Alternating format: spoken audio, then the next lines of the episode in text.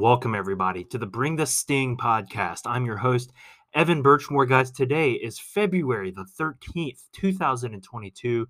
We're going to be talking NBA trade deadline, specifically the trade for Montrezl Harrell for your Charlotte Hornets. We're also going to be talking about the games of this past week, guys, as well as taking a look ahead at the week to come. Finally, we're going to talk about LaMelo Ball's All Star injury reserve selection, guys, as he will be heading to Cleveland to represent your Charlotte Hornets in the NBA All Star game, guys. Let's go ahead and dive on into it. All right, y'all. So, as I mentioned, top of the show, kind of the big news item of the week, right? Obviously, the games are important and everything else that goes on, but kind of the news that came down, it was really, really sort of, uh, you know, kind of came out of nowhere, in my opinion, was the trade for Montrezl Harrell, guys, at the NBA trade trade deadline on Thursday. And the news broke I'm sure as many of you uh, were just kind of, you know, glued to your phones on Thursday. I was much the same, just constantly updating Twitter, updating, you know, Bleacher Report, ESPN, like trying to look for the next trade that came down the pipeline. Really, the first big trade that went through and, and was the one that sent shockwaves throughout the league was the Harden for Ben Simmons trade uh, with the Nets and the Sixers. Uh, but looking at the Hornets, guys, obviously the names that had been mentioned for several weeks Miles Turner, Richaun Holmes, you know, even guys like Mo Bamba, who are maybe, you know, a little more off the radar, like a Jakob Poeltl from the Spurs, who apparently there was a deal that was on the table uh, for Jakob Poeltl. But uh, the, the, Hornets are in uh, end up being able to make the trade for Montrezl Harrell, guys, and really a move that I did not predict. I didn't really see coming because he's not really a traditional like center. Like he does play the center spot sometimes, but he's six foot seven, but eh, so a little more undersized than maybe a traditional center would be. But guys, it, I mean, in two games, you can already see the difference he's making on this team. Like his mentality is infectious, his effort and energy that he brings off the bench. He's really been a guy who's mostly been a bench guy in his career. You know, he's primarily come off the bench. He has a six man of the year award under his belt. So he's been one of the better reserves in the league. And I think just that energy he brings to the second unit is invaluable. And really, when you consider what the Hornets gave up, guys, you gave up two players who are pretty much out of the rotation. Like Ish Smith was sometimes in the rotation, Vernon Carey was not in the rotation, and then a second round draft pick who, you know, based on what second round picks typically become, you, you know, what are you really giving up? So when you think about that for a known commodity in Montrezl Harrell, and Mitch Kupchak mentioned this after the deal. He said that there were other deals on the table that we could have done, and we were looking for guys who were on expiring deals so that we don't have to sacrifice, you know, a whole lot of the future in making a deal. So I think Montrez really fits that bill you know, pretty much perfectly where he is on an expiring deal. So it's kind of like a tryout, if you will, like an extended tryout the rest of the season to see is Montrez going to be a guy who fits the long term plans for the Hornets. And I mean, early returns are very positive. I mean, he was terrific in the game against the Pistons, had 15 points. Then last night against the Grizzlies goes for 20 points, uh, nine rebounds. So just bringing that energy off the bench, guys. And again, like I mentioned, like his mentality is infectious to this group. You could tell like the energy changed when Trez got in the game. And, he's really a terrific guy in the pick and roll with LaMelo, which is kind of what we've been looking for in a big man. You, you know, it's kind of he he like kind of solves like half of the problems that were out there. Like the defense, especially the interior defense, like he obviously plays hard. He's just six foot seven. So he's not like the seven foot rim protector that you were, you know, wanting to get. But again, on the offensive end, he's really, really good in the pick and roll. He's his field goal percentage is excellent. It was fourth highest in the NBA, you know, when he was acquired. So elite finisher in the paint. He's a good free throw shooter for, you know, being a big guy. He he shoots six uh pardon me, 72% from the foul line, you know, when he got to Charlotte. So he's not going to be a late game liability at the free throw line. I know come kind of coming down the stretch last night, he was he was making his free throws at a good clip last night. So you just think about that. He, again, he went 7 of 8 in the game against Memphis last night uh, from the field, guys. So I, I mean, I think he's just an excellent fit. And then again, consider what you gave up to get him was Ish Smith, who sometimes played, sometimes had like you know DNP coaches decisions. Had the good game against the Lakers a few weeks ago, but really like was not a long term piece for this team. He's a veteran and, you know, a good locker room guy, but wasn't really a guy that was going to take you anywhere or change life. Vernon Carey, who was mostly with the Swarm, and then a second round pick. So again, you pretty much traded guys who weren't really providing a whole lot to you for a guy who's already provided a lot for you. So again, I, I can't say it's like an A plus because it's very rare to get like an A plus transaction. Uh, but you know, a B plus I think is a very solid grade to to assign to that trade. Like I think it was a good trade for the Hornets to make. I'm glad they didn't give up too much to go out for a guy like a Jakob Poeltl, where the uh, reported deal was, I believe it was PJ Washington, some picks, and Kai Jones. I'm not ready to give up on the Kai Jones experiment, guys. Like I know it's the G League, but just watching that guy's tape and watching the film on him, and uh, look, I know he's raw. I know he's still a couple years away, probably, from being for, from doing this at the NBA level on a consistent basis. But the tools are there. Like the tools are in the toolbox. Guys, like I, I'm not ready to give up on him because you think about just like guys who like a Christian Wood, who is another guy who is rumored to be coming to Charlotte. Well, you already had Christian Wood back in the day and, and moved off him. So like I'm just thinking that you don't want to there's a certain point at which you, you know you kind of have to just like move on from some guys. And I'm not saying you should should like never do that, but just especially guys Kai Jones and JT Thor like pass the eye test. I'm not ready to just have them as guys you throw into a trade right now because I, I, think you'd be selling low a little bit on those guys. That's kind of what I'm trying to get at here. And then again, like a JT Thor, who I just mentioned, showed you last night. I mean, he was playing down the stretch in a close game against the Grizzlies, who are the three seed in the West. So, I mean, terrific stuff out of the rookie in JT Thor, guys. Bouknight played some more minutes last night, kind of out of necessity, guys, where, you know, you're down Cody Martin, obviously, you're down Gordon Hayward right now, and you're down Jalen McDaniels still. So that's three guys right there, all perimeter guys. So you're going to need Bouknight to step up in the absence of those other guys. Like, you're really going to need him. And when you go back to, like, the incident he had with Borrego and all, like, guys, I think James Bouknight just has, like, some fire in him. And I don't think that's a bad thing. It's just about, like, kind of honing that toward performance, right? Like and channeling that in a way where he plays with that same fire on the court, which I think he does. So again, you're really going to need him coming down the stretch run of this season, especially, you know, I mean, we'll see kind of when some of those other guys are able to get back from injury. It sounds like Gordon Hayward's going to be gone for a while. You know, I'm really crossing my fingers that he can come back sooner rather than later, guys. Unfortunately, another ankle injury for him. And, and guys, it's just like freak accidents that happen. I mean, Gary Trent lands on him and, and he hurts his ankle. Like, I mean, that could have happened to anybody. So it's not like Gordon Hayward is just like not prepared and that's why he's getting hurt or he's like not taking care of himself or he's doing things that are that are careless. Like, I mean, I, th- I just think he has horrible injury luck and I hate that for him because he's a really important player. He's a really good player.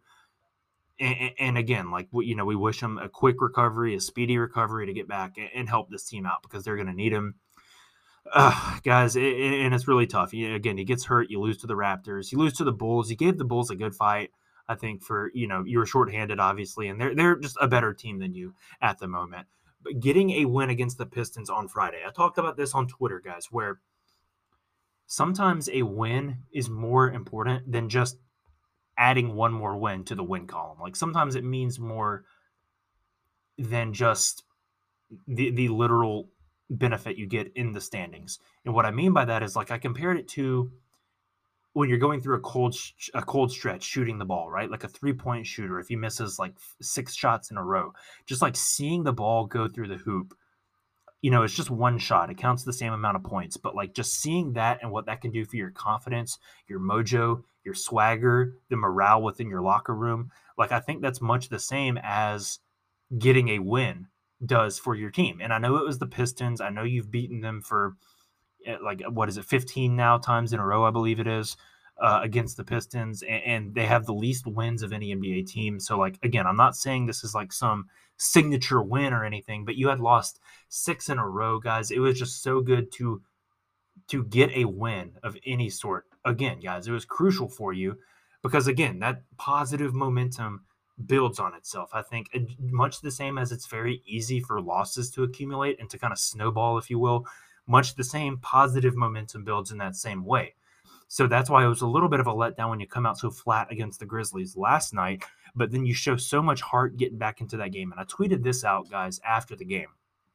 Look, I am not trying to hang my hat on a loss, so to speak. Again, it's the NBA. There is no such thing as a moral victory in the NBA. I mean, it's a short menu wins or losses. You either win or you lose. But to come from 35 down at one point, and you're down 31 at the half, to come back and you had a legitimate shot to win the game. I mean, you're down four with under two minutes to go, is just, again, I think that shows a lot of character, a lot of grit in this team. I think it shows that infectious mentality that Montrezl Harrell has brought to this team. I think it shows that kind of that never say die attitude that wasn't there for the past few weeks. I think, you know, the past few weeks, this team gets down and they kind of just roll over and they say, well, well, you know, we're taking an L. We'll come back next game. And that just didn't happen last night. I mean, you fought back, you scratched, you clawed, you gave yourself a chance. And that's what fans love to see. That's what that kind of infectious mentality. I mean, you even see LaMelo after the game kind of had that look in his eye where, like, you know, we're coming. And, and so I think, as again, no moral victories, but like that's it sounds kind of ironic and kind of weird to say, but like that's as good as I've felt after a Hornets loss in quite some time, like maybe all season, honestly, because I think they showed a lot of grit, a lot of determination, a lot of heart last night to fight back into that game. And I think something interesting as well is that Coach Borrego rode with the guys who were hot. You know, JT Thor, as I mentioned earlier, was playing the crucial stretch you know, in that fourth quarter. He didn't sub him back out for Miles or, or someone else off the bench. Guys, so he rode with the squad that got them back in the game. So I think, again, when you say, oh, well, there's an agenda against certain guys, like, I don't think that's the case. I just think he's kind of one of those coaches who rides the hot hand, so to speak. And, and, and, that could be anybody. And last night it was JT Thor. I mean, he was playing excellent defense, great hustle. And again, he's a rookie. So are there things to clean up? Absolutely. But again, I'm really encouraged by him got you just you got to get off to better starts though. That is kind of a key takeaway where like you can't just you can't rely on these massive comebacks. Like that's not a strategy. And I know that was a, a really big kind of issue for this team early in the season where you look at like the net rating by quarter and they had a terrible net rating in the first quarters and an excellent net rating in the fourth quarters. And where you look at that and you say, okay, well, they're getting down early and making these big comebacks at the end. Like that's not a strategy. I don't think that's something where you can just plan on that happening every night because as you saw last night, you know, at some point the deficit's too big. Like you were down 35 and so you end up, you know, you still lose, you got it down to 4. And you know, something that was being mentioned on the broadcast was like, you know, the halftime score doesn't matter. And, and look, like I, I do understand like what that is supposed to mean. Like, you know, it's a zero zero ball game coming out of the half. Like you can't look at the scoreboard and get discouraged. But like it does matter in the sense that as well as you played in the second half, you can't just like dig yourself such a deep hole that you have to be pretty much perfect to overcome that in the second half, which is what you kind of had to be because you know you missed a few shots here and there coming down the stretch. And again, like that margin for error just shrinks to being microscopic when you have such a big deficit to overcome. But again, I was kind of encouraged by last night. Like to be quite honest, Memphis is a terrific team. They're a terrific road team. You know, out of the, every team in the league, they had the second most road wins and the second highest road winning percentage behind only the Phoenix Suns, who are, you know, in my mind, like I, if I was betting money on it today, I'd probably bet on Phoenix to win the championship right now. So again, Memphis is a fantastic team. There is no shame in losing to Memphis. I just think you have to kind of get off to better starts and give yourself – a better opportunity coming down the stretch of these games. All right, guys. So really, like a big swing in the week, though. I mean, the Trez trade, you get a win against Detroit, and then you, you really kind of fight and claw and scratch back into that game last night. So, if I were to take like the temperature of the fan base and where the fans were right now, like again, you're 500 right now, you're ninth in the East, but like the, sitting here today on Sunday compared to a week ago today, I personally feel a lot better about the rest of the season. I'm not sure about you know the rest of the fan base but I, am kind of in a good place with it. Now, it is really important. I think you need to at least split this week. I, I want to go into the All Star break at least at 500, which I think is very possible, guys. So this week, only two games. Tuesday night, you're in Minneapolis taking on the Wolves. Thursday, you return home. You're taking on the Heat. Heat come back into town after that debacle of a matchup a couple weekends ago where they came in. You scored eight points in the third quarter. Again, the Bouknight incident with Coach Borrego on the bench So is revenge on your mind when Miami comes to town? Maybe, you know, that could really be a signature win if you can beat those guys. But I think Minnesota, I definitely think you're capable of beating them, even though it's in their house. Look, like they're kind of a similar team to you. They're 29 and 27 right now. Again, they have, you know, KAT made the All Star team. Like they're playing well. Obviously, Anthony Edwards is there, and, and and I mean they got some pieces, but you know I think that's a winnable game again, right now they actually sit at seventh in the West. So right now they would be a play-in team, but again, a very viable team. Like you can't take them lightly. But I do like that matchup. I think again, if you come out with that fire, that same intensity that you had in that second half last night, I think you can get the job done. And you've beaten this team already. Now, granted, it was in November, it was on your home court. But again, you've shown you can beat these guys.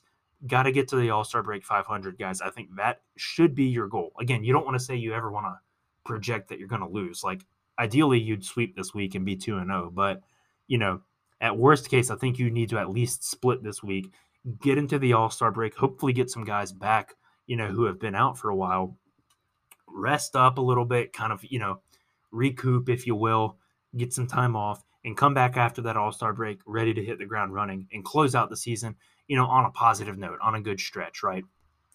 And again, kind of another big highlight of the week, guys. LaMelo Ball makes the All Star game as an injury replacement. Now, this was one that was kind of not a total shock. I mean, I was, you know, we were all disappointed he didn't get voted in initially, but we knew there would have to be an injury replacement for Kevin Durant. So, enter LaMelo Ball, guys, and really not shocked in the sense that his style of play really is perfect for like an all star game setting. You know, he's flashy, he's really fun to watch, very, you know, has a big personality. Uh, and so I think, you know, that's a good choice. Adam Silver, hats off for kind of understanding the temperature of the room and knowing what putting LaMelo in the All Star game would mean. And again, guys, like if you look at the uh, postseason standings right now, of the top 10 teams in both conferences, so if the season ended today, which teams would be in the postseason?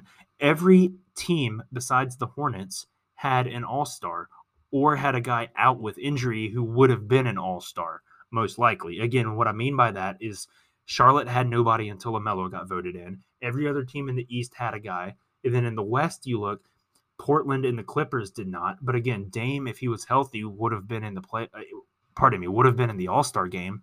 In the Clippers, one or both of Kawhi and Paul George would have certainly been in the All Star game. So again, when you look at it, like the Hornets were the only team with a non-injury related absence from the All Star game roster. So, really exciting that LaMelo makes it, guys. I'm sure we'll all be fascinated to check that out.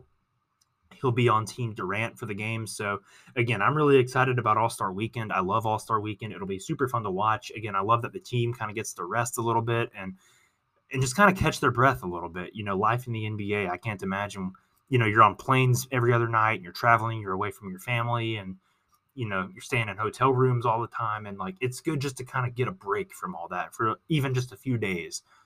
So you know really excited for the guys get that opportunity. Go watch lamelo in that all-star game up in cleveland guys. Uh, uh the fan base is psyched. I mean that just shows again not that like just kind of the, the the relevance of this franchise. And again like he he is a superstar right? And i know Kemba had made all-star games. And again i i mentioned this as no diss or slight whatsoever to Kemba. He's just a different a different kind of dude than Lamelo. Like Kemba's kind of that rare superstar that had had like a role player's mentality almost, and not in a bad way. Like he was just a grinder, very much like low key kind of guy, not very flashy.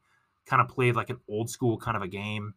Whereas Lamelo, it, like he's flash, he's pizzazz, he's box office, you know, marquee. And I'm not saying one is better or worse than the other, just kind of different different styles, if you will. So again, though, like getting a guy in the All Star game, I think really shows some legitimacy to Charlotte and what's going on here, and I think it kind of draws more attention to a team that, let's be honest, like for a lot of years, Charlotte's not been a franchise that people really have a reason to pay attention to, unless you're a fan.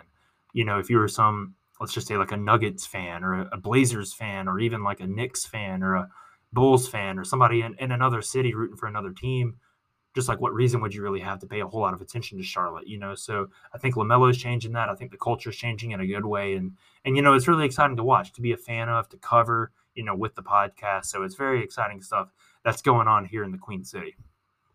All right, guys. So that will wrap it up for this portion of the episode. So if you remember, a few weeks ago we had Terry, host of the Buzz Boys podcast, on as a guest.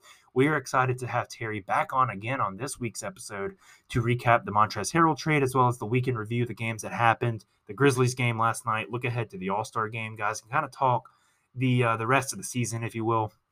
So very excited that Terry could join us be sure to tune into that conversation again at the end of this episode, guys. But as I always say, thank you so much for all of you who listen to the podcast, for all of the support, the streams, guys. I think we're really picking up some positive momentum here. So, again, just very excited that all of you have tuned in and have been kind of along for the ride, guys. As I always mention, be sure to follow us on social media. Again, Twitter, we are at underscore bring the sting. On Instagram, we are at bring the sting, guys new content is coming out on the daily on those channels. So be sure to tune into that. You don't want to miss it. But without further ado, guys, be sure to stay tuned, listen to our conversation with Terry from Buzz Boys Podcast. And until next week, go Hornets. All right, everybody. So we are super excited to be joined once again by Terry from Buzz Boys. As you remember, Terry joined the show just a few weeks ago. We talked Hornets, we talked trade rumors, a lot to dive into. Obviously, uh, Montrezl Harrell is now a Charlotte Hornet. I have a whole week of games to kind of recap. So, uh, Terry, how are you, man? It's good to have you I'm back doing, on. I'm doing great, man. How are you? Yes, it's a pleasure to be on, man. It's a pleasure it's to good, be it's on. It's good. Yeah, Always no doubt. Love to do a collab. We love it. We love it. Yeah, so kind of the main thing that uh, I guess we'll dive into, and obviously the games, you know, we'll talk about as well. But the Hornets did swing a trade at the deadline, and for for Montrezl Harrell, who is a guy who I don't really think a whole lot of people like saw that move coming. I, I don't think you know the rumors that you saw was maybe like Miles Turner or maybe like Richaun Holmes, uh, but Montrez wasn't really a guy who I don't think most people really you know predicted that he would be traded. Uh, but I loved the move. Like when I saw it, I got really excited. You know, he is he's not really a he didn't really fix your center problem, but man, like he, had, he he's just a dog on the court. Like that mentality, you can already tell it's it's rubbing off on some of these other dudes. What did you think about the trade? Um, honestly, I love the trade, and I could predict. I did see it coming just a little bit. I did um on my YouTube video where I did my uh, trade prediction. I had like the five main guys that I wanted to go after, and then I had three honorable mentions, and he was one of my honorable mentions. And the reason he was that was because he was on an expiring deal, and yep. I thought we were kind of looking for somebody with a little more security, and that's why I thought we would target Richaun Holmes. But Mitch Kupchak said in his introductory press conference that um, they only targeted guys on expiring deals. Mm-hmm. So I guess he was trying to keep some financial flexibility. So, you know, I think it was a great move. And for what we gave up, bro, even if he does walk this summer, who cares? You yeah, know, no doubt. Ish, Ish and Vern, two borderline G League players. And now yesterday I saw that we also included um I think a 2023 like second, a second round, round pick. pick. Yeah. But I mean, who cares? Our first round is barely play now. Who, who right. cares? So I have no problem with anything that we gave up because we didn't mortgage our future and he can help us now as we've already seen immediate impact.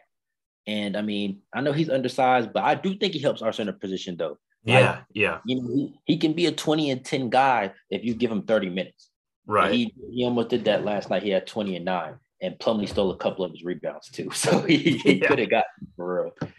So yeah, I love the move, man. I think we re-sign him this offseason. I, I do. I'm hoping so. Yeah, just you know, it's hard to can't really put a number on it, but like just that mentality. Like he is a, a dog out on the court. And I think that that rubs off on the other dudes. Like I think that I'm not trying to like throw Mason under the bus, but I just think it's different. Like Trez is one of those dudes who like people know what Trez is about, like on the court. He, he's always fired yeah. up. He's always screaming. He's always yelling. You don't see that from Plumlee. Yeah, and I remember even back uh, to his college days at Louisville. Uh, it was the year they, I guess technically the NCAA took it away uh, for the whole Rick Pitino thing, but they were in the championship game and he he was like throwing down alley oop dunks and, and like he was just the guy who totally like turned momentum, you know, in that game.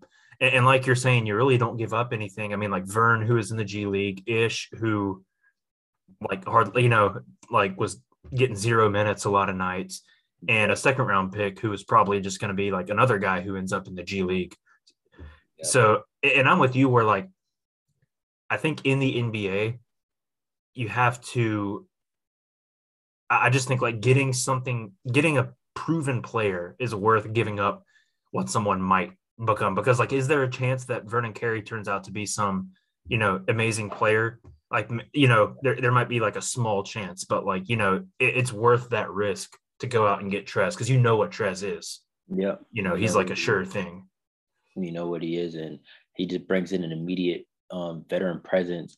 And um, even Terry Rozier, he literally said he's like, bro, people are already listening to him. He's already like the voice of the locker room. Yeah, no know, doubt. We have a, you know, this is a young team. We are still the fifth youngest team in the NBA before this move.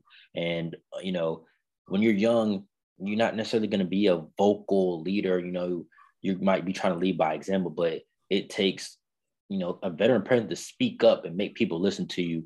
And um, I, I think Terry Rozier was kind of that for us, but you bring in somebody like Montrezl Harrell, he's vocal. And even like his first game before the tip off, he was just dapping everybody up and like just riling them up. Right. That's just what you need. And one thing about him, he didn't even have to play in um that Detroit game. Like he was already in Charlotte, which I didn't know. He was already in Charlotte. He could have just stayed the night there and waited for the Grizzlies game, but he personally flew to Detroit to play with us that first night. So that just shows the fight right there. Like I want to be on the court with you guys. Yeah, no doubt. I was going to mention that too. Like the and uh, Del Curry and Eric Collins talked about it on the broadcast for the Pistons game. It was like he wasn't required to be there. You know, and a lot. It was literally one day after the trade. So like you know, go go say goodbye to your old teammates or whatever. Like get ready to to make the move to Charlotte. But yeah, he was like the one. He's no like I'm going to play in the game. I'm on the team now. The team needs me and, and you could just tell like that rubbed off on the other dudes. And like, granted, Detroit's not a good team, but like, you know, just you could tell like the energy was different. The energy with Trez there.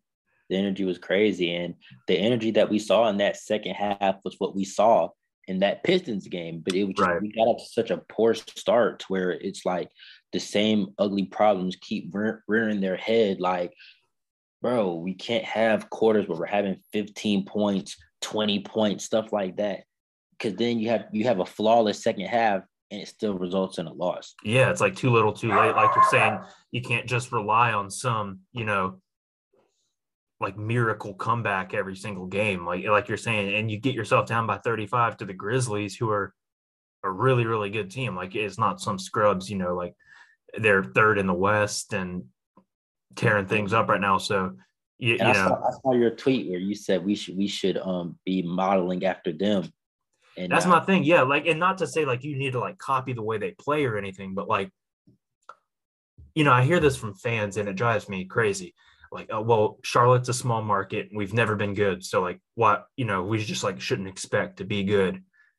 It's like just because you've not been good, like, what are you like required to be bad forever? Like, is that that's kind of like what they're saying. And I just don't agree with that because it, it's not like Memphis is some team that like a lot of the free agents are wanting to go to. Yeah. You know, they just kind of get like the right guys, like Zach Randolph, you know, who is really, really talented, but he kind of needed to get to a team where he was like, you know, kind of in a good role. And like Tony Allen, you know, guys like that who just kind of like fit what they were about.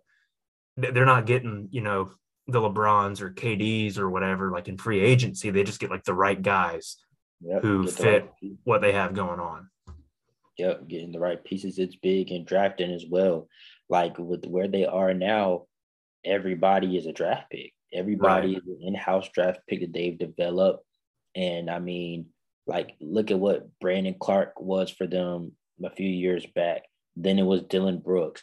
Now it's Bane. It's just like every year, just some young guy just pops for them, and you're like, who right. is this guy? yeah. And and then that's just like that's what we've been needing ourselves. And with these draft picks now, it's like they're not seeing the floor. And now they kind of are. And we saw last night, like JT and Book, like the impact that they had. Book Man, didn't have uh, the most efficient shooting night, but when we did the the like lineup, it was Melo, Book, JT, um, Harrell, and Plumlee that started the comeback. That started right. the comeback. Then we swapped out Book and brought in Terry, but it was like that started. So you know, it's important to develop these young pieces, this whole young core. Yeah, like you're saying, like, and I thought to myself, like, I, I don't, I like watching this team. So I'm not saying like I'm ready to jump to the future, but man, I just get so excited thinking about Thor and Kai Jones. Like I was so glad we didn't. I saw the rumor uh, that there was a trade on the table for Poeltl from the Spurs, yeah. But Kai Jones would have been part of the trade, and I'm glad we didn't do that because man, I, I'm I know, it's in the G League. I know like the competition at the best that he's doing it against, but just like watching his clips on the swarm, where he destroys, where he destroys like, people. Give that give that dude a few years, man. Like I'm, I, I just like he's exactly what we need, just not. He's just like not that quite there yet. Yeah, and people forget like he didn't even start playing basketball until he was 15. So like it's not like he grew up playing basketball. So like you kind of understand why he's, he's going to need a little bit of time. You know what I'm saying? Like yeah, he's a little raw. A yeah. little raw. But I definitely think that we just let him keep developing. And plus, you know, like when when it's available, I do want to see him play. Now, yeah. obviously, you know, with the end result of the game, you see why we didn't wave the white flag and just, you know, throw the guys in there. Right. But I didn't see that come back coming. Like once we were down like 25 or something in the first quarter. I literally tweeted, I'm like, bro, put in Kai and JT. Yeah. Now, we did end up playing JT the whole fourth quarter, and I'm glad he he played the whole 12 minutes. we got right. to see him out in that fourth quarter. But I don't know. I, I wanted Kai just a little bit. Let's see. Let's see. Right.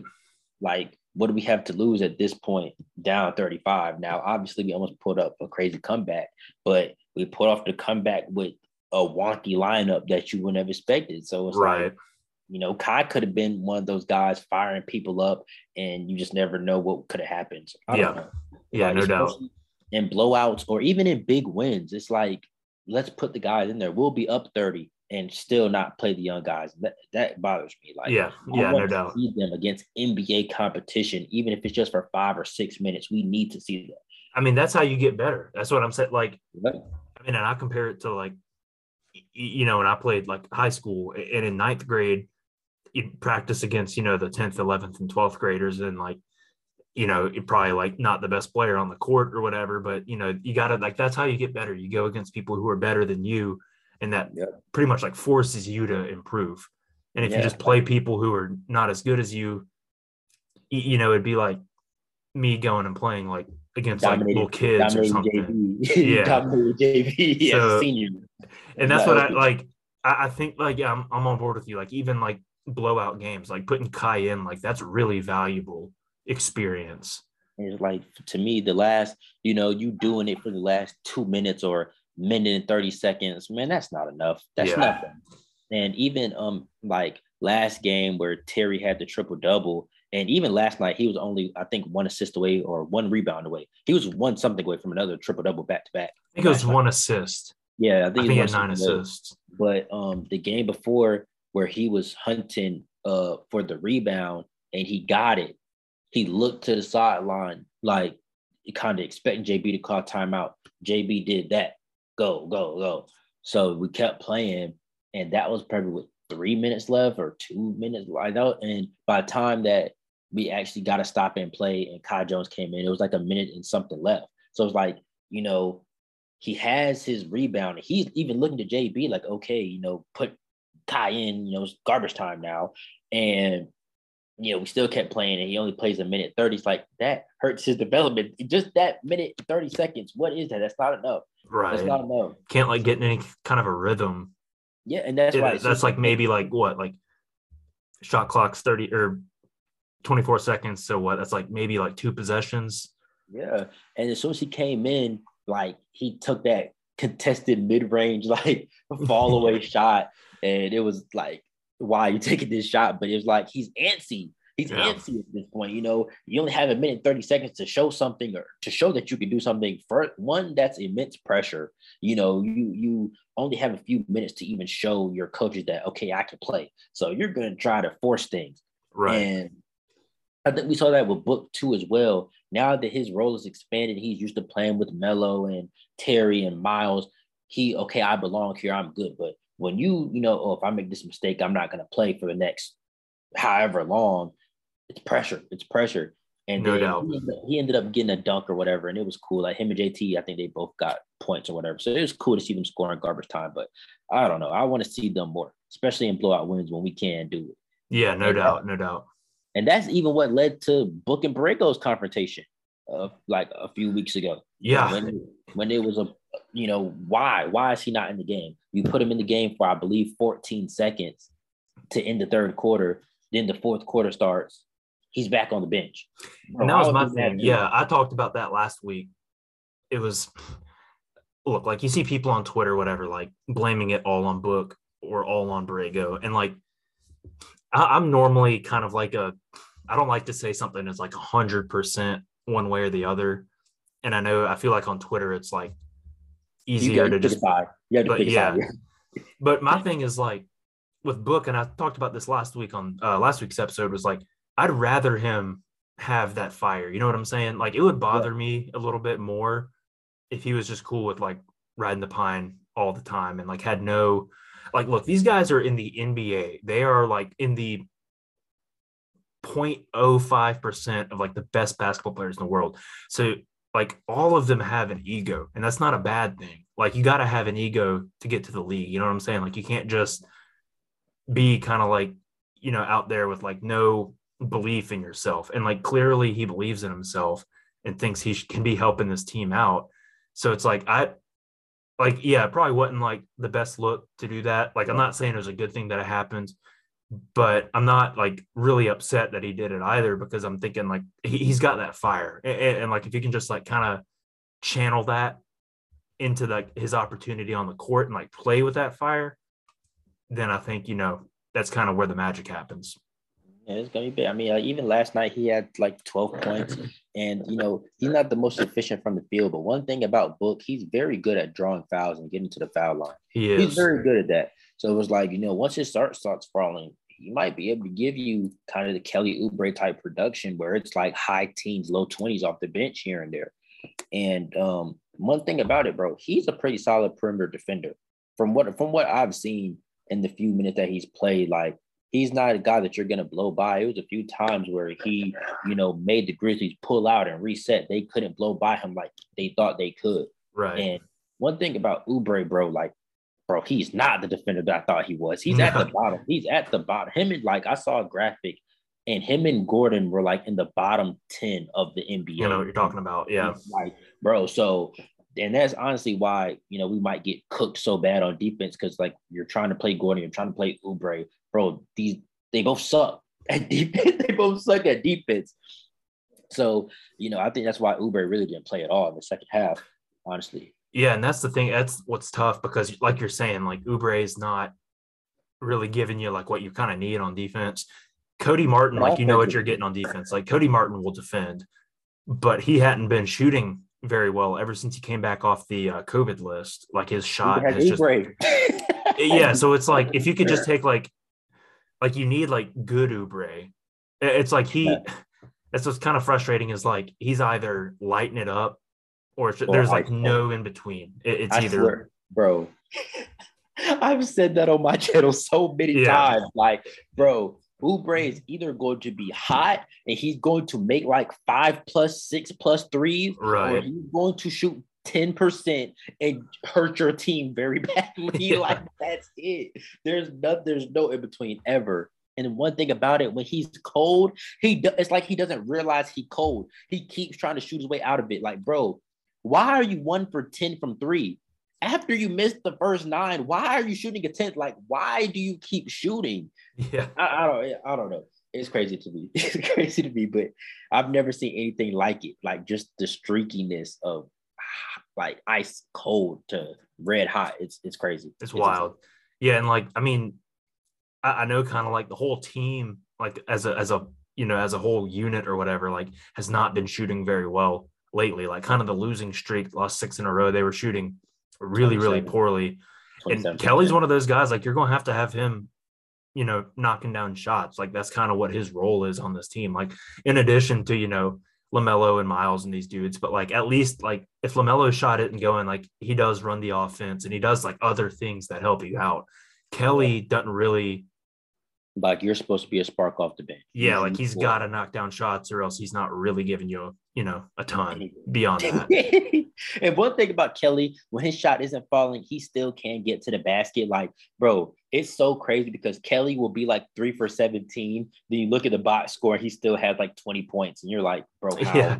you know what I'm saying, bro? How? So he still manages to score. You know, he'll get to the foul line or he'll, you know, get his layups or his dunks. And he has a little package where like he'll do like a little runner, like little hook runner. It's, it, bro, he has a couple of different moves in the post that actually work. But it's like, bro, when his shot isn't falling, it, it's just not what we need. We need yeah, three. No that's, doubt. That's why we are where we are at the top of the league in scoring because we shoot and hit a lot of threes. Right, right. Yeah, so I'm looking at the schedule coming up. Like, obviously, I mean, this week you got only two games and you got your All Star break. So they're at Minnesota on Tuesday night, and then Miami comes back on Thursday like obviously you want to win every game you play you know like i'm not saying like you should just expect to lose but i think if they can split this week and get to the all-star break at 500 considering like the recent losing streak i still think like most fans would probably be somewhat happy with that. And so i think i mean i'm thinking though like you got a better shot to beat minnesota even though it's at minnesota because like miami we just don't play well against miami like whatever the cause and, and they came in and kicked our butts last time. So again, like they could definitely come out and beat Miami. Like, you know, I'm not saying that you should like expect to lose before the game even happens, but I think if you can somehow split this week and you get a week off of All Star break, whatever, like let the guys rest up a little bit and come back fresh after that. Personally, like I would be pretty happy with that. Um, you know, I, I think so too. And I looked at these last four games, and I was just like, if we can go three and one, that would be good. At least we'll get a couple games back over 500. Yeah. But us going into it 500 is okay. And to me, I felt like we honestly could win three in a row. I felt like Pistons. I knew this Grizzlies game was going to be tough, but I felt like it was winnable, and it basically it almost was. I mean, if yeah, we were, yeah. If we were down wrong. 30 instead of 35, we would have won the game. Right. if we were only down 30, we would have won. But um, that Grizzlies game because we had beat the Grizzlies before. We beat the Grizzlies back in November in Memphis, so I know we can pull it off. We've beaten the Timberwolves already, so it's like all you have to do is beat teams that you already beat, and you would have been three and zero oh going into that Miami game with some momentum. And you know, if you want to lose, okay, okay, you're still go into All Star break up a couple games with 500. Now, did it play like that? No, but I still think we can beat the Timberwolves. We've done it before, and now we have Montrezl Harrell, who okay, he, even though he's a little undersized, still he's a he's a center. He can battle with KAT and, and do whatever, and we see how that goes, and we pull that win out. Then you go into that Heat game coming off a win, a little confident, and you know they're not the Heat are not unbeatable. Yes, they do beat us pretty often, but they're not an unbeatable team. We yeah, no doubt. We've beaten plenty of top teams in the NBA. We've beaten the Nets. We've beaten the Bucks. We've beaten good teams. So I know that we can beat the beat the Heat. And I don't know. We just got to get fired up. We got to keep playing like we did in that second half of this Grizzlies game. Yeah, man. That's my thing too. Is like I tweeted this out. Like you're never happy to lose, and, and like NBA, like you know, it's not you don't say like moral victories or whatever, but you're down 35 and you come back and you're down four with it was like at a minute and a half left or whatever. I don't think this team would have done that just like a week or two ago. Like yeah. this team got gets down 35 like two weeks ago. They're probably just, you know, calling it a night. But I think Trez and JT Thor come in just like it's a mentality, man. It's like yeah. they're like take some pride in your performance, man. Like let's finish this thing strong. It doesn't matter, you, you know, what the score is or, or whatever, we're going to go out and we're still going to play, you know, as hard as we can until, up. yeah. The guys were fired up. The crowd was fired up. I mean, that's one of the most amazing comebacks anybody's ever seen, right. especially in person. That's Spectrum Center, you know, it was crazy. The hive was alive. It was crazy. And um, even Melo was crazy, super fired up. Um, he thought he had got fouled. I don't know if you saw that. I mean, you did, yeah. Yeah, he man, got he got fouled, fouled. and um, he did get he did get fouled. I yeah. saw it on the second. From the first angle, I didn't think that it was a foul, but once I saw it from like the under the basket, uh-huh. angle, I go, oh yeah, he definitely got fouled. But um, he like Bouknight had tried to calm him down. He pushed Bouknight. Then PJ came up. He pushed PJ like he was he was pissed. He was pissed. fired up. Yeah. Was like he's fired. He's fired up, and that's that passion that we need. That's that passion that we truly, truly need. So I like to I like to see that. And now the media, I've already seen a couple YouTube videos like Melo fights teammates. Da, da, da. Bro, it was passion. It's passion that I don't want to lose this game. And Right. it was a four point game when that happened. Um, you know, with the foul, that's an and one opportunity. He, you know, that's a one possession game. Get it to a three point game. Yeah. so yeah, you think that Lamelo's going to make that free throw. So that no call was a big deal. And Right. then Tyus Jones comes down and walks on that floater. Yeah. He traveled. Let that go, and you know that's the game. So it's like close, close possessions right there. We have to have passion. You have to have passion right. that little bit of effort is what's going to win you the game. Yeah, no, I'm on board, and I think that, man, like one thing, and kind of like a little bit off off topic, but like the whole thing about like oh, like you know, young players like don't get calls the same way. Like, why? Does anyone ever ask why? Like a foul is a foul. Like if that Yeah. same thing happens in five years, is he gonna get the call? Like Yeah, I, I get like that. you know refs like look like I've refed basketball before like I, I ref just kind of like as a part time job in college I, I refed basketball and, and like you miss stuff it's not like you can't get everything right but I never like called or didn't call something because someone was older you know what I'm saying like I don't know that just has never made sense to me like oh well you know no like rookie's not going to get that call or I know like second Yeah. year player or whatever like that I hate that, and I hate when a ref waits for waits to see if the shot rolls in or rolls out to to blow the whistle. Like if it goes in, they're not going to give you the and one. right But if you miss it, they wait till the ball comes off the rim and then they'll blow the whistle and, and give you the foul. Like, Yeah, bro, it's either a foul or it's not. right. No matter the scenario. I hate I hate that as well. I hate that as well. Like, bro, it doesn't matter who it is. It doesn't matter what the situation is. I don't care who it is. A foul is a foul. That's your job. That's what you get paid to do. You get paid to blow your whistle, bro. Yeah. Like, that's it. Like that's it. So yeah, I hate I hate to see that shit playing favorites. And now he's an all-star. So at this Yeah, point, it's like yeah. if he's not getting them now. When when does he get them?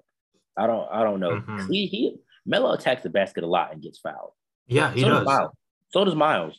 And they attack the basket hard. And I know with Miles, he's a more, you know, stronger guy. So he might be able to absorb the contact and it, it's not as blatant. But Melo ends up on the ground a lot.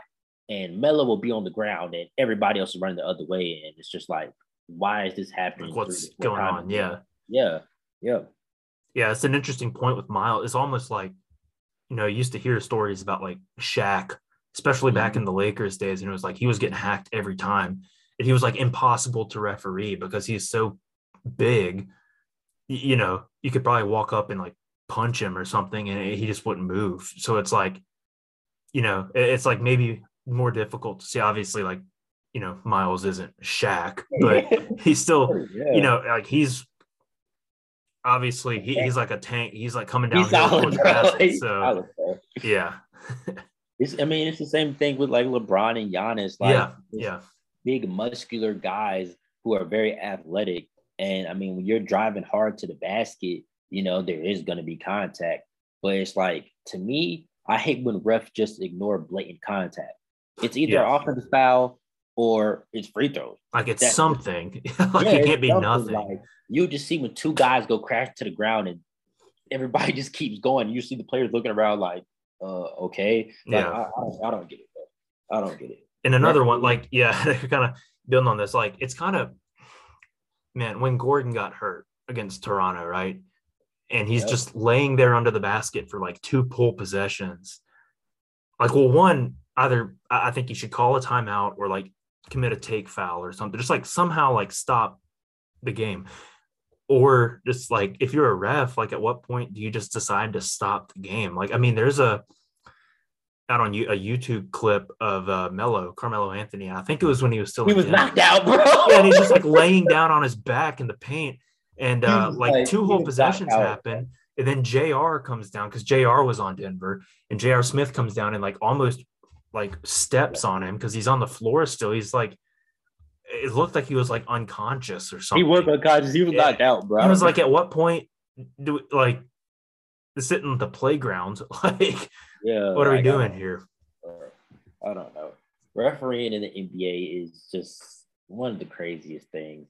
It's one of the craziest things. In other sports, it is bad too. But Yeah. the NBA, the NBA is just like it gets bad because they let so much stuff slide, and then we'll call something ticky tack a few possessions later or later on in the game, and that's just to me where it's like there's not transparent refereeing or officiating, whatever you want to say, in the NBA, and that that's what pisses me off. Even when the two minute report comes out, oh yeah, sorry, we blew this. Oh yeah, sorry, we blew that. Sorry, we gave you guys an L. Here, here's the report. like, what the what is that? Yeah, is I've that? like, man, your your guess is as good as mine. I, I got no clue.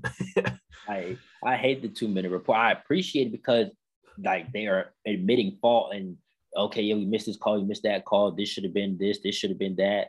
But it's like, is the ref going to get fined?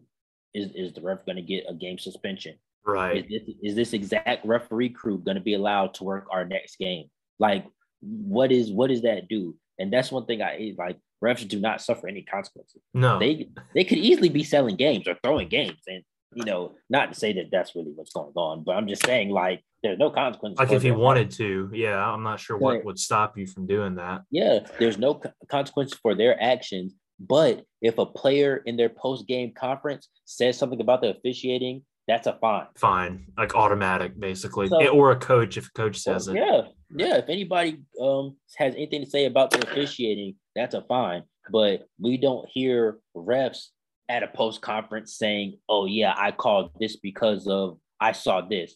And I would actually love to see that. Like, That's I what, yeah, I think like a ref post game interview, yeah, like at least go up there and like explain. I think people would be like, you know what, like I thought it was a bad call, and I still think it's a bad call, but like at least he explained it. You know, like I don't know if it would like change a whole lot of people's minds, but like I do think it would at least, I just like- want transparency, bro. yeah, That's man, just like be honest about things. You know That's what I'm saying? And it's like the two minute report. It's not something that's like readily available to like the casual fan is reading the two minute report. I mean, I'm not gonna lie, I don't read the two minute report. I, I read the two minute report with the Cavs game because of what happened, but it's like I don't read the two minute report. That was just man, it- yeah. And I got into like I don't say I got into arguments, but like I mentioned the the end of that Cavs game and the bad calls that went against the Hornets, and then the Cavs fans in the mentions just saying, "Oh well, you know the Rozier play and they gave you four free points." And look, like I was like, "Yes, I agree. That was a terrible call. Like we got but he was we got Ed Davis is crazy gift for that. four points. So like I'm not saying that was like why we lost that game. We lost that game because Cleveland was just better. But it, I'm my point was that man, like that was a fantastic game. It was really close. Came down to the very end, but it kind of stinks because like all people are gonna remember is just the bad calls. And, and like I wish it wasn't like that. I wish it was like man, like that was a good game. You know, Cleveland's good, like Charlotte's good, but instead people were just you know arguing about the refs because there's terrible calls both Or, ways. or no calls. I mean, it was crazy because like Yeah. Gordon Gordon Hayward basically got tackled, and in the two minute report it says that Gordon should have got called for. It says it was an offensive foul. Yeah, I was like, Like, bro, he literally tackled him from behind. Like he literally gave him a hug from behind, and like that's it. Like how was that offensive foul?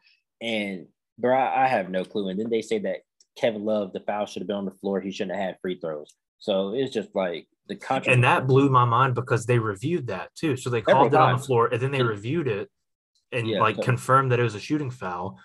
If you look at the picture, his back is to the basket. So I said, I tweeted, I said, unless he was planning on shooting it backwards, like and just like tossing it over his head or something.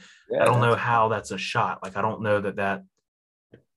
It's crazy because it's like if y'all went to review it, the same people that reviewed it, like you said, should have because they they when they review stuff. That's what Secaucus is for Yeah, in New Jersey. That's what it's for. So it's like if y'all looked at it and y'all the same people that write the two minute report, what the fuck? I, don't, I just I don't understand. I don't understand. That's why I was like I it needs to be like a different group of people. Yeah, bro. You know what I'm saying? Like, It's just I don't know. It's out of hand. Ah, man. Referees have too much power, bro. There's been a couple of games this year, like on national television, where it's like it's not the Hornets playing, and you'll just see tweets about we're not here to watch the refs, all kinds of stuff. Yeah. Y'all ruined the game, bro. Y'all ruined the game.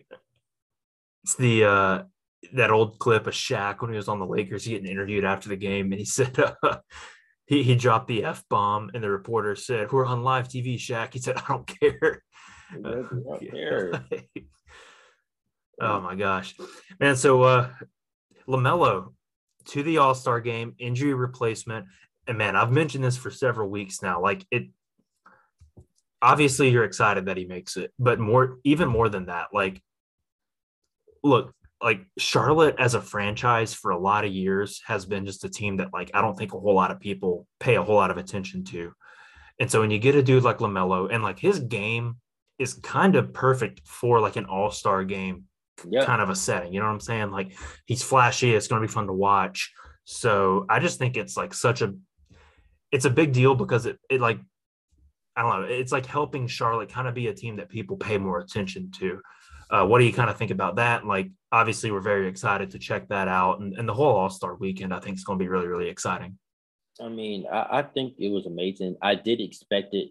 I knew that um, somebody had to be KD's injury replacement. Like even when Lamelo got snubbed, I said that in my YouTube video. I'm like, there's still the Katie replacement. Him or Miles is probably going to get in. Just you know, knowing Adam Silver and the way he likes representation in the NBA, we were the only team in, in the top ten standings with no All Star. Right. So you know, naturally, I could already see Adam Silver like, okay, Miles or Lamelo is getting in. So I definitely kind of felt like you know we were going to get Lamelo in there anyway. And even he said the same thing. He was like, "Yeah, Mitch called me while I was taking a nap, and I was just like, yeah. really, I made it cool." and then like, he goes back, Went back to bed. yeah, because he was like kind of expecting like, somebody had to be the replacement.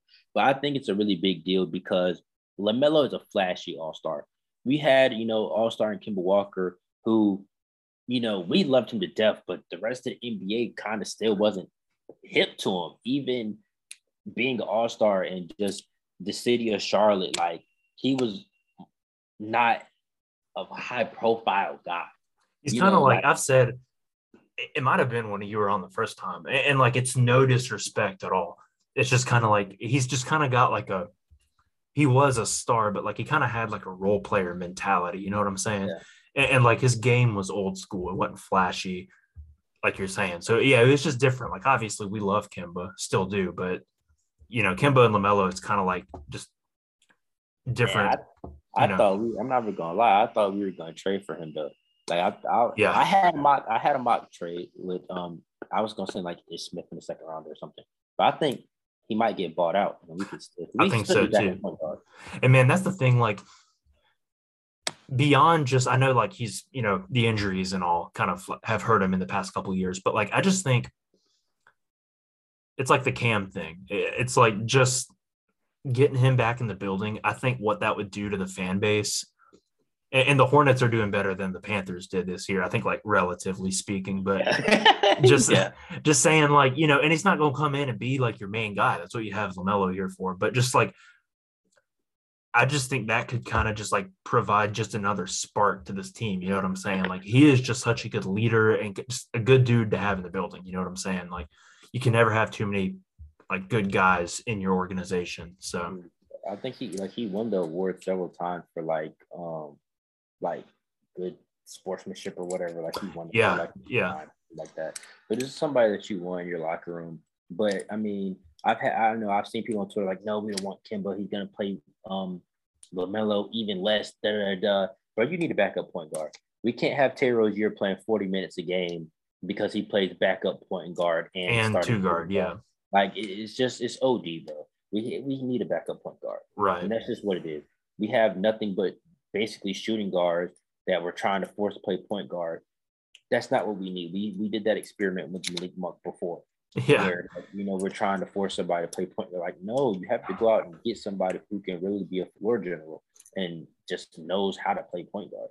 So I think if Kemba Walker gets bought out, I would definitely want to see him be a target for the vet minimum. Why not? We Oh, still yeah. have a spot open.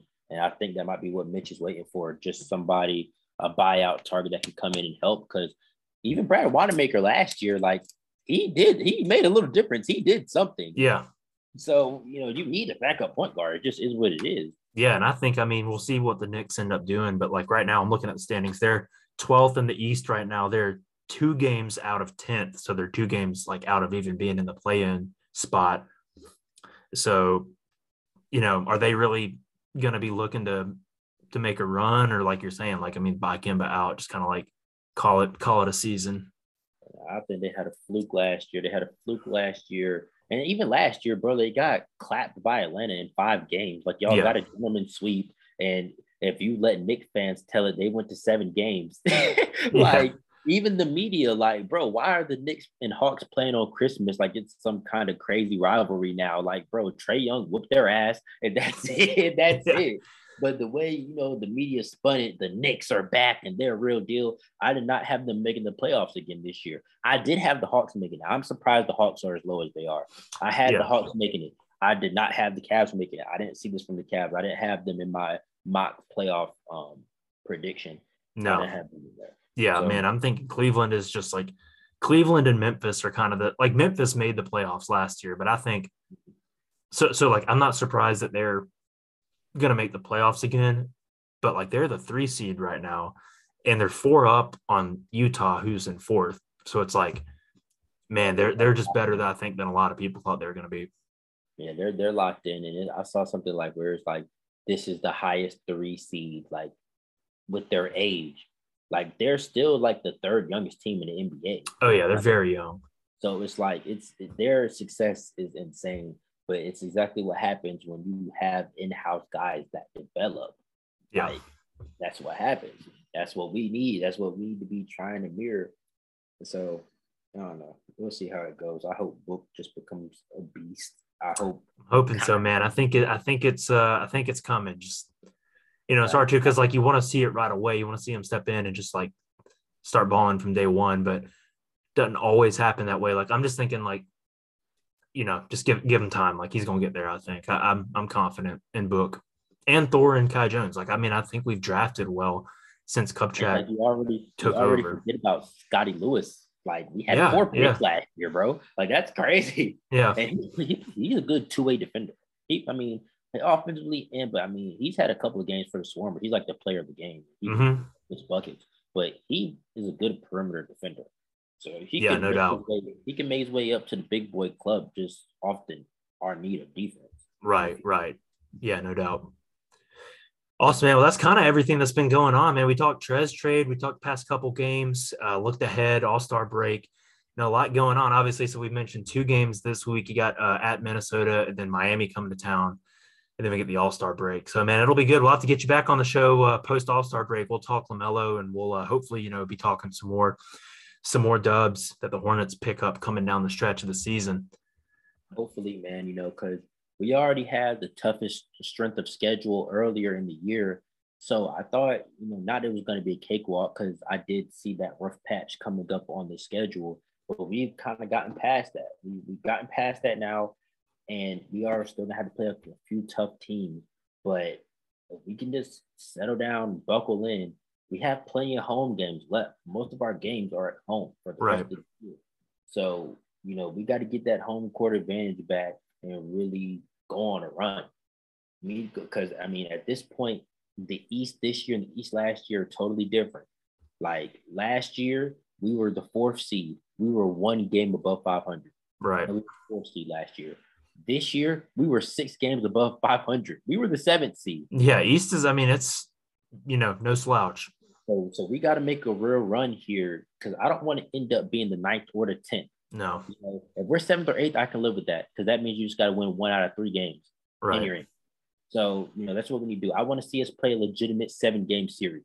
And I want to match up with the Bucks. We have to make that possible somehow. Like, because if we match up with the Bucks, bro, we can give them a run for the money. So awesome, man. Well, I'm very excited about everything. Uh, I know we dropped it last uh, last time you were on the show, but uh, remind the folks where they can find you on social media. Keep up with you on YouTube channel as well. I know you're big on that platform also. Yeah, tap in, man. Buzz Boys podcast on YouTube. Buzz Boys 919 on Twitter. Please check me out. My YouTube is growing crazy. Um, like I had the Bouknight video, like Bouknight in Borrego, it got like 1500 or something like that. And then I just did like the trade trade video and that got like 1700 or something like that. So it's like it's growing. I'm getting subscribers every day. That means so much to me. I love YouTube. I'm like basically dedicated to it now. So yeah, please tap in, please subscribe, comment, all that. And this video will be going on my YouTube as well. Guys, you heard the man. Make it happen. Go drop him a follow. Terry, thanks so much for hopping on the show, my man. Always love having you on. We'll get you on again soon uh, after you know All Star break and and whatnot. Uh, but appreciate you making the time today. No problem, man. Hey, man, who you got in Super Bowl? Man, I, I think I got to roll with the Bengals, man. I just think I think Joe is uh, I think he's on a roll. I think I think it's kind of meant to be for them. But I'm not going to be too, you know, torn up either way. I kind of like both of these teams. So, hey, hey, look, I said I caught it, man. I said Bengals are going to Super Bowl after they beat after they won their wild card game or like mm-hmm. in the mm-hmm. middle of the wild card game. I tweet, I said Bucks going. I mean, Bengals going to Super Bowl, and were like, "You're crazy." Now look where we are. Bengals going yeah. to Super Bowl. So I don't know, man. Joe Burrow is just a likable guy. he is. he is, guy. man. It's, it's tough not to root for him.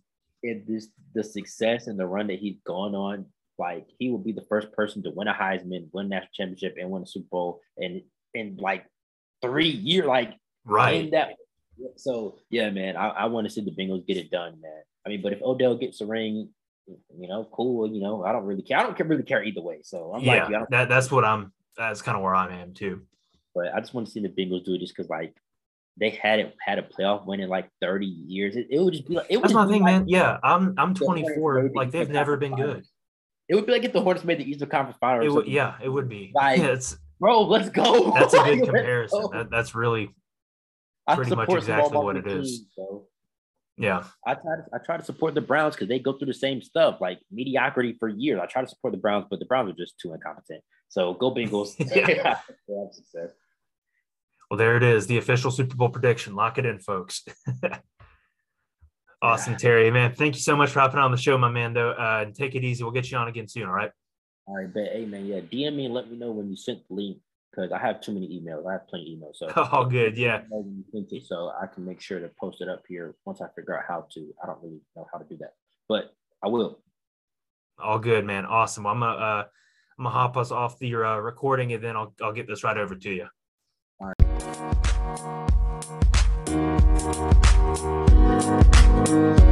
right.